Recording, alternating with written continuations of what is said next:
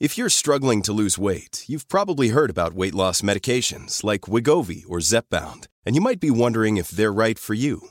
Meet PlushCare, a leading telehealth provider with doctors who are there for you day and night to partner with you in your weight loss journey. If you qualify, they can safely prescribe you medication from the comfort of your own home. To get started, visit plushcare.com slash weight loss. That's plushcare.com slash weight loss. Plushcare.com slash weight loss. Hi, this is Craig Robinson from Ways to Win, and support for this podcast comes from Invesco QQQ, the official ETF of the NCAA. Invesco QQQ is proud to sponsor this episode, and even prouder to provide access to innovation for the last 25 years. Basketball has had innovations over the years too. We're seeing the game played in new ways every day. Learn more at Invesco.com slash QQQ. Let's rethink possibility. Invesco Distributors, Inc. Quality sleep is essential. That's why the Sleep Number Smart Bed is designed for your ever evolving sleep needs. Need a bed that's firmer or softer on either side? Helps you sleep at a comfortable temperature? Sleep Number Smart Beds let you individualize your comfort so you sleep better together. JD Power ranks Sleep Number number 1 in customer satisfaction with mattresses purchased in-store. And now save 40% on the Sleep Number limited edition Smart Bed for a limited time. For JD Power 2023 award information, visit jdpower.com/awards. Only at Sleep Number stores or sleepnumber.com.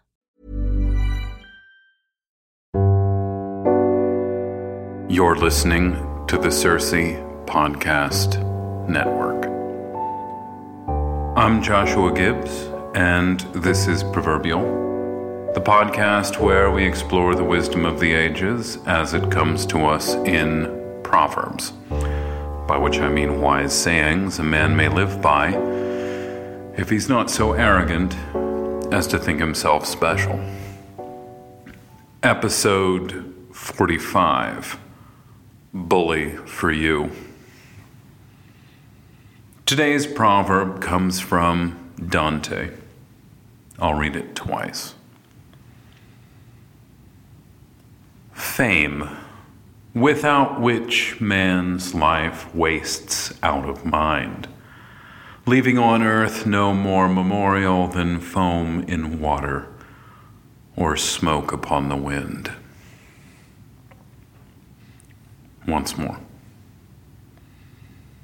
Fame, without which man's life wastes out of mind, leaving on earth no more memorial than foam in water or smoke upon the wind. I have been thinking about Dante a lot recently. Registration is open now on gibbsclassical.com for my January class, my spring class, The Divine Comedy for Beginners. We'll be reading the entirety of the comedy. This proverb, this quotation, is one of my favorite lines, one of my favorite quotations from the whole comedy. It comes from the Purgatorio. Of all the remarkable lines in the comedy, the one I find myself saying the most often is the subject of an earlier show if the will won't will, nothing can force it. And that's from Paradise. But this is the idea, this is the single idea from the comedy that I find myself reminding myself of most often. This is a proverb that gets me to work. It's a proverb that gets me back to work, it gets me working, it gets me writing. This quotation kept me from putting off recording this podcast for a day longer. It's a quote that reminds me to do a good job. And I've said this on a few different occasions before, I think, or written on it. I have scores of essays that I've never published anywhere, scores of essays that I've written for Circe, that I haven't published anywhere because when I finish writing them, I look over them and say, this isn't going to do anybody any good. This isn't worth someone's time. So I scrap it. Sometimes I finish writing the essay, sometimes I quit halfway through.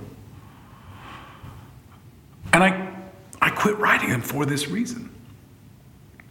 Not only does forsaking fame entirely give you nothing to, to do, nothing left to do, it's a squandering of your life. And there are times when I get to the end of something I've written and I think, I have squandered my own time. I will squander somebody else's time if I ask them to read it. So, this is a quotation that reminds me to do a good job. It reminds me that there is an excellence of thought that it is my responsibility to pursue. Now, it might seem strange to hear someone as venerable and wise as Dante speaking highly of fame. Because when we think of fame, the first thing that comes to mind is shallowness. The first thing that comes to mind is pettiness. Maybe the first thing that comes to mind when you hear the word fame is Fame by David Bowie.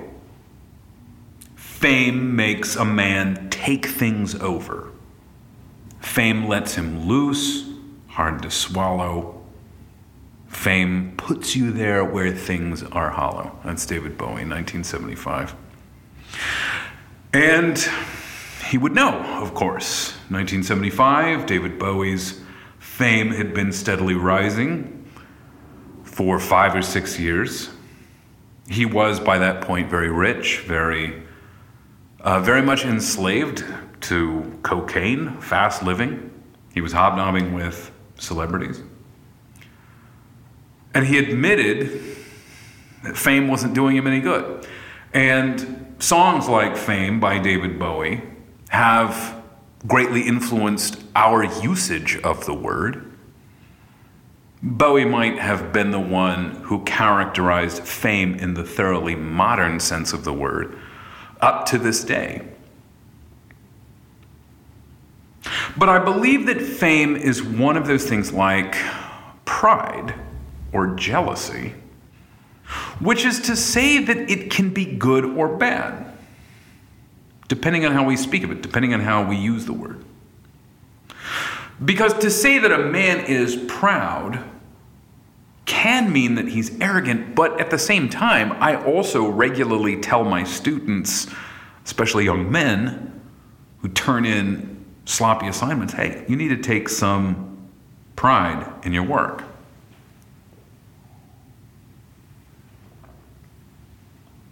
How many times have you been told that by your parents? How many times as a parent have you told that to your children? Take some pride in your work, take some pride in your appearance. Um, when I was growing up, I rarely heard my father curse, which is something of an accomplishment given that he was in the armed services and he listened to men curse all day long. But I almost never heard him curse when I was growing up. I remember one occasion when I was about to leave, uh, you know, my family home at the age of 19, and I was just about to leave the home, my dad was just coming home, and across the lawn, he waved at me. And he came over to me, and again, I was, you know, 19, 20, I forget. And he says, Where are you going? And I said, I'm going to go hang out with some friends. And he said, Are there going to be girls there? And I said, Yes, usually are. And he said, Are you going to go looking like that? And I hadn't really thought of this. I didn't know that I looked like that.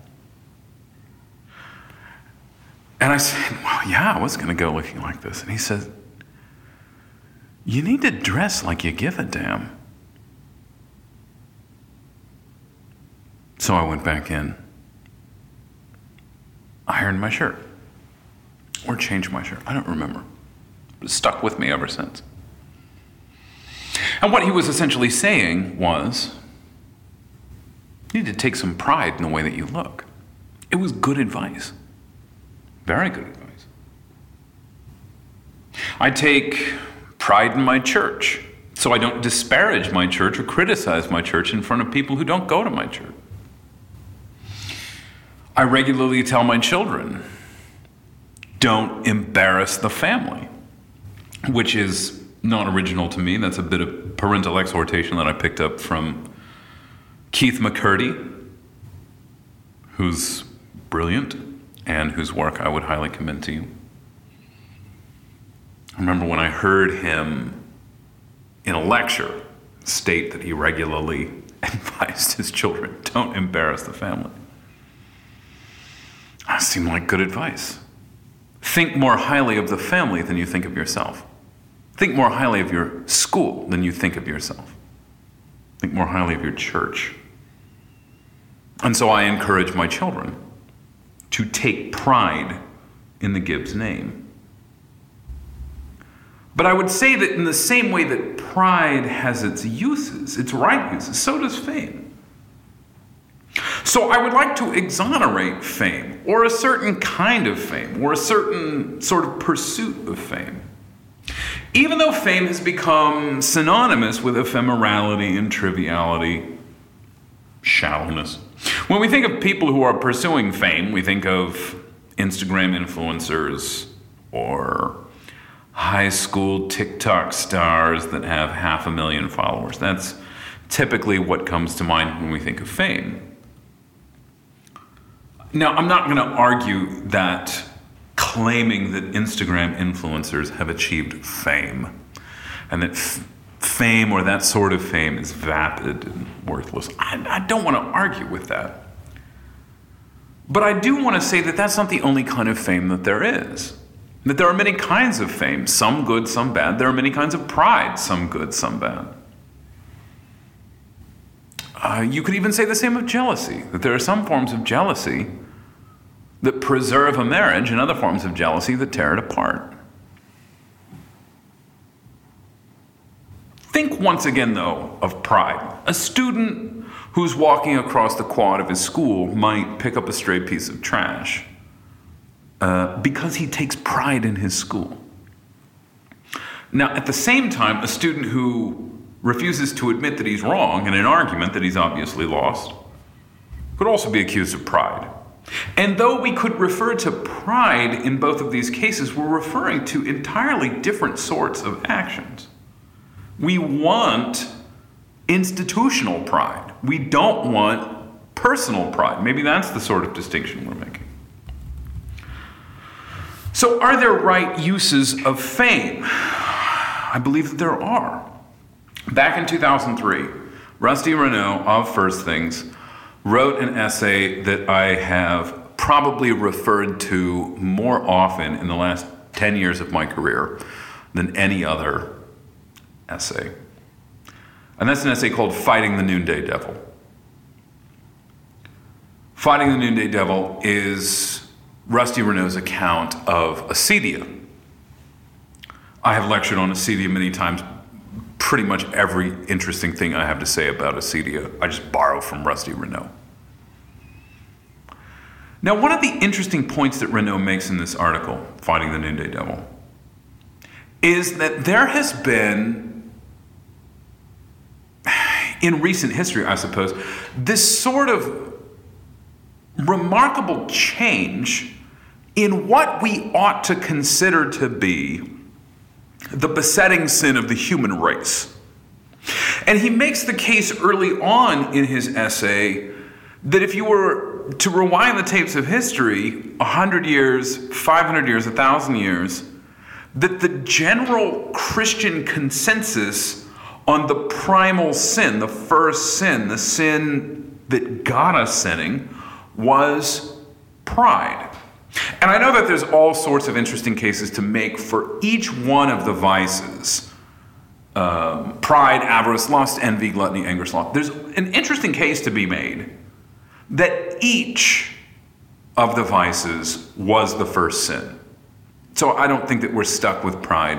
You could argue that lust was the primal sin. You could argue that envy was the primal sin. But for many centuries, it was a sort of standard Christian account of sin that pride was the first sin. And as the first sin, it became this sort of blueprint for sin. It became this sort of essential sin, pride. But in 2003, Rusty Reno argues in this remarkable essay, Fighting the Noonday Devil, that pride is no longer the essential, the great besetting sin of mankind. And he makes this claim because he says people are not interested in accomplishing great things anymore. Accomplishing great things is this older human preoccupation. Reno says the great modern sin is not pride, it's acedia. And acedia is this weird sort of thing, this weird sort of phenomenon, hard to pin down. And if you ever read anything on acedia, uh, you know that it's an unusual term, it's not traded in frequently. Acedia is like, you know, a pusillanimous spirit, this sort of timidity, but only on the surface. That's, it's really hard to pin acedia down. Acedia is a timidity, a shallowness, a shallow love, an inability to love deeply.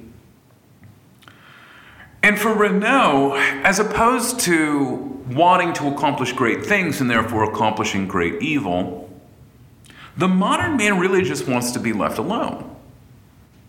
The modern man is not interested in accomplishing great things. He's not proud in that way. He doesn't think of himself as one who's going to take over the world. I mean, we tell every young person, change the world. But we tell people that they ought to change the world who believe they can do this, but also believe that they can be left alone in the process. It's the great modern hope that I can somehow magically make the world a better place and be left alone in the process. So the modern man doesn't want glory, he doesn't want fame. He wants people to keep back. He wants a private, quiet life he wants a life where no one makes demands of him, where demands do not have to be met, where he can create his own standards and he keeps far away from other people so that he doesn't accidentally, ambiently have their standards imposed on him. I believe that over the last 50 years, maybe over the last 100 years, we've kind of psychologized this this desire to be left alone. We've psychologized the pusillanimous spirit, the timid spirit. Now, these days, the desire to be left alone is just being introverted. The problem with introvert and extrovert as categories is that they allow us to conceive of ourselves and our desires apart from morality. An introvert does not have to act like an introvert. Claiming that you're an introvert is an excuse to act a certain way and to not be judged for it. Introversion and extroversion are not standards. If an introvert shows up for a party, you cannot tell him, hey, you're an introvert, Bill, go home. It's not right for you to be here. And that's because modern people love amoral ways of considering their own personalities. That's why we like personality tests. That's the great coup of the personality test. A personality test, the Enneagram, Myers Briggs, allow us to conceive of ourselves apart from moral standards. There's nothing right or wrong about being an INTJ. If you're an INTJ, you don't have to be. You can remake yourself into something else. You don't have to stay as you are. It's not a standard to follow. You don't have to meet requirements on a, on a month by month sort of basis in order to maintain your status as an INTJ. There's nothing required of you. Now, we prefer these kind of conceptions of the self because they're not like standard traditional conceptions of the self, because standard conceptions of the self across time impose moral standards on us. And this is what makes being an INTJ entirely different from being a Catholic or a Presbyterian just a Christian. If you conceive of yourself as a Christian, if that's the way that you think of your personhood, then people can hold you to the standards of Christianity. You can tell someone else, hey, quit flirting with Tom's wife. Bill, you're a Christian. Act like it. Being a Christian's a moral standard. Being a Catholic's a moral standard. Being a Presbyterian's a moral standard. You can tell somebody you claim to be a Presbyterian, now act like it. You can't tell somebody you claim to be an introvert, act like it. No moral weight. So, I bring all this up because a lack of desire for fame and glory is not just some benign manifestation of your psychology. According to Dante, it's a recipe for a wasted life. So, what is fame? I want to say that I want to go back to this quote here fame without which man's life wastes out of mind, leaving on earth no more memorial than foam and water or smoke upon the wind. I want to suggest that fame here is an ellipsis, that it's a single word that stands for something longer. I want to say that fame is an ellipsis for doing acts worthy of fame struggling for goodness, struggling for virtue, struggling to create things of beauty, words of beauty, these are acts worthy of fame. Human beings should make famous those who do good things. You might even look at that as a kind of fundamental human obligation. If somebody does something good, make them famous. We all benefit when good people are famous.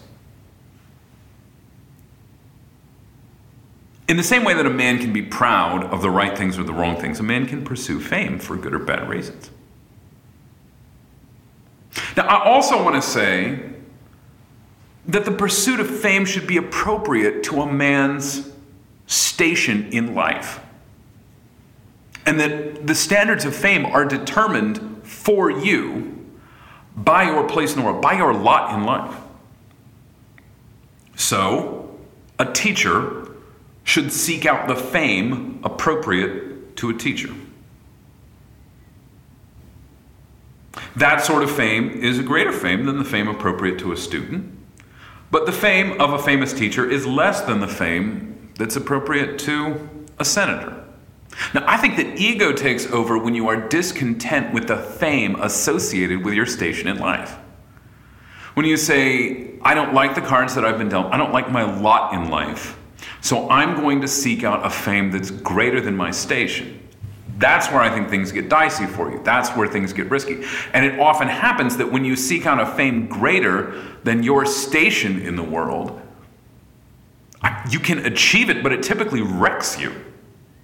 Most people who achieve fame, not all, of course, but most people who achieve a fame that's greater than their station in the world rise remarkably and then fall apart in the in the stratospheres of fame. If you were born into the lot of a famous teacher, and as a teacher you seek the fame appropriate to a senator, you might get it, but you're not going to keep it for very long. When a teacher seeks out the fame appropriate to a teacher and achieves it, that's a sustainable, stable fame. But when you seek a fame higher than your station in the world, that's where things begin to fall apart from you. There are teachers of greater and lesser fame. There are senators of greater and lesser fame, students of greater and lesser fame. Would you rather have a teacher who didn't care about establishing himself as a great teacher?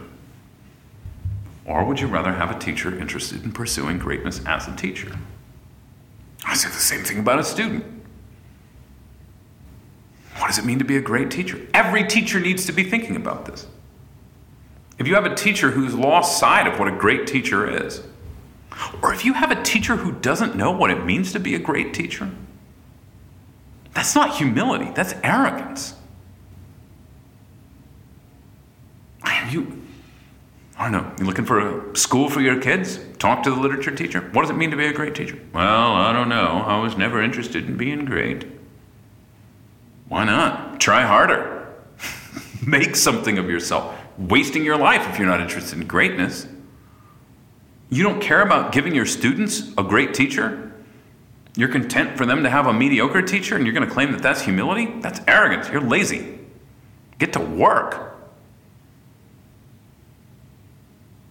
If a teacher's not interested in pursuing fame, and this is always this cop out that we give, if a teacher's not interested in pursuing fame or the sort of excellence that leads to fame, what are you pursuing? Now, this cop out answer is well, I'm not interested in pursuing the greatness of a teacher. I just want to be close to God. Wrong. That's a cop out.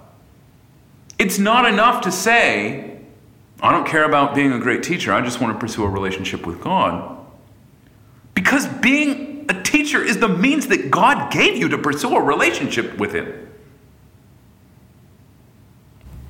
That's what it means to be a great farmer. That's what it means to be a farmer at all. God gives the farmer a farm and says, Here, find me in this.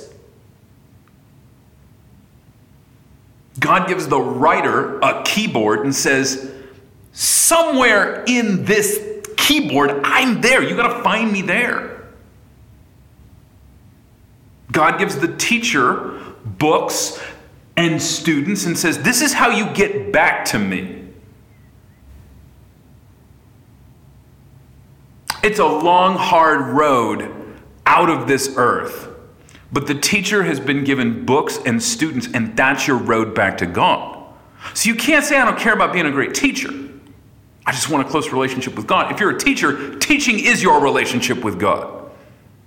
That's what God gave you. Now, if you ask any teacher, any good teacher, why they became a teacher, they're going to start telling you about some teacher they had when they were younger. You ask any competent teacher, why'd you become a teacher? They're not going to say, well, I read this book about pedagogy and I wanted to become a master methodologist. No, no one cares about methodology. We care about people. You had some great teacher when you were younger, you wanted to be a teacher too. There are only two responses to glory. When we encounter someone with great glory, whether that glory comes from beauty or wealth or talent, no matter what it is, when we encounter somebody else with glory, we want that glory too. And there's two ways that we can get it.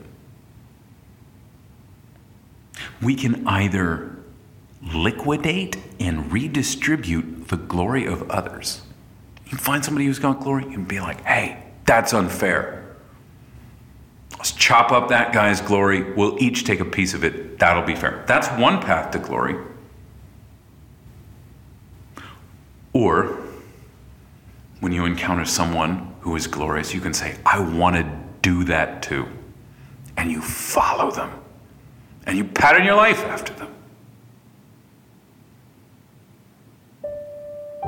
Every act of imitation is an act of becoming. That's the only sure path to glory. You find the glorious ones and you do it the way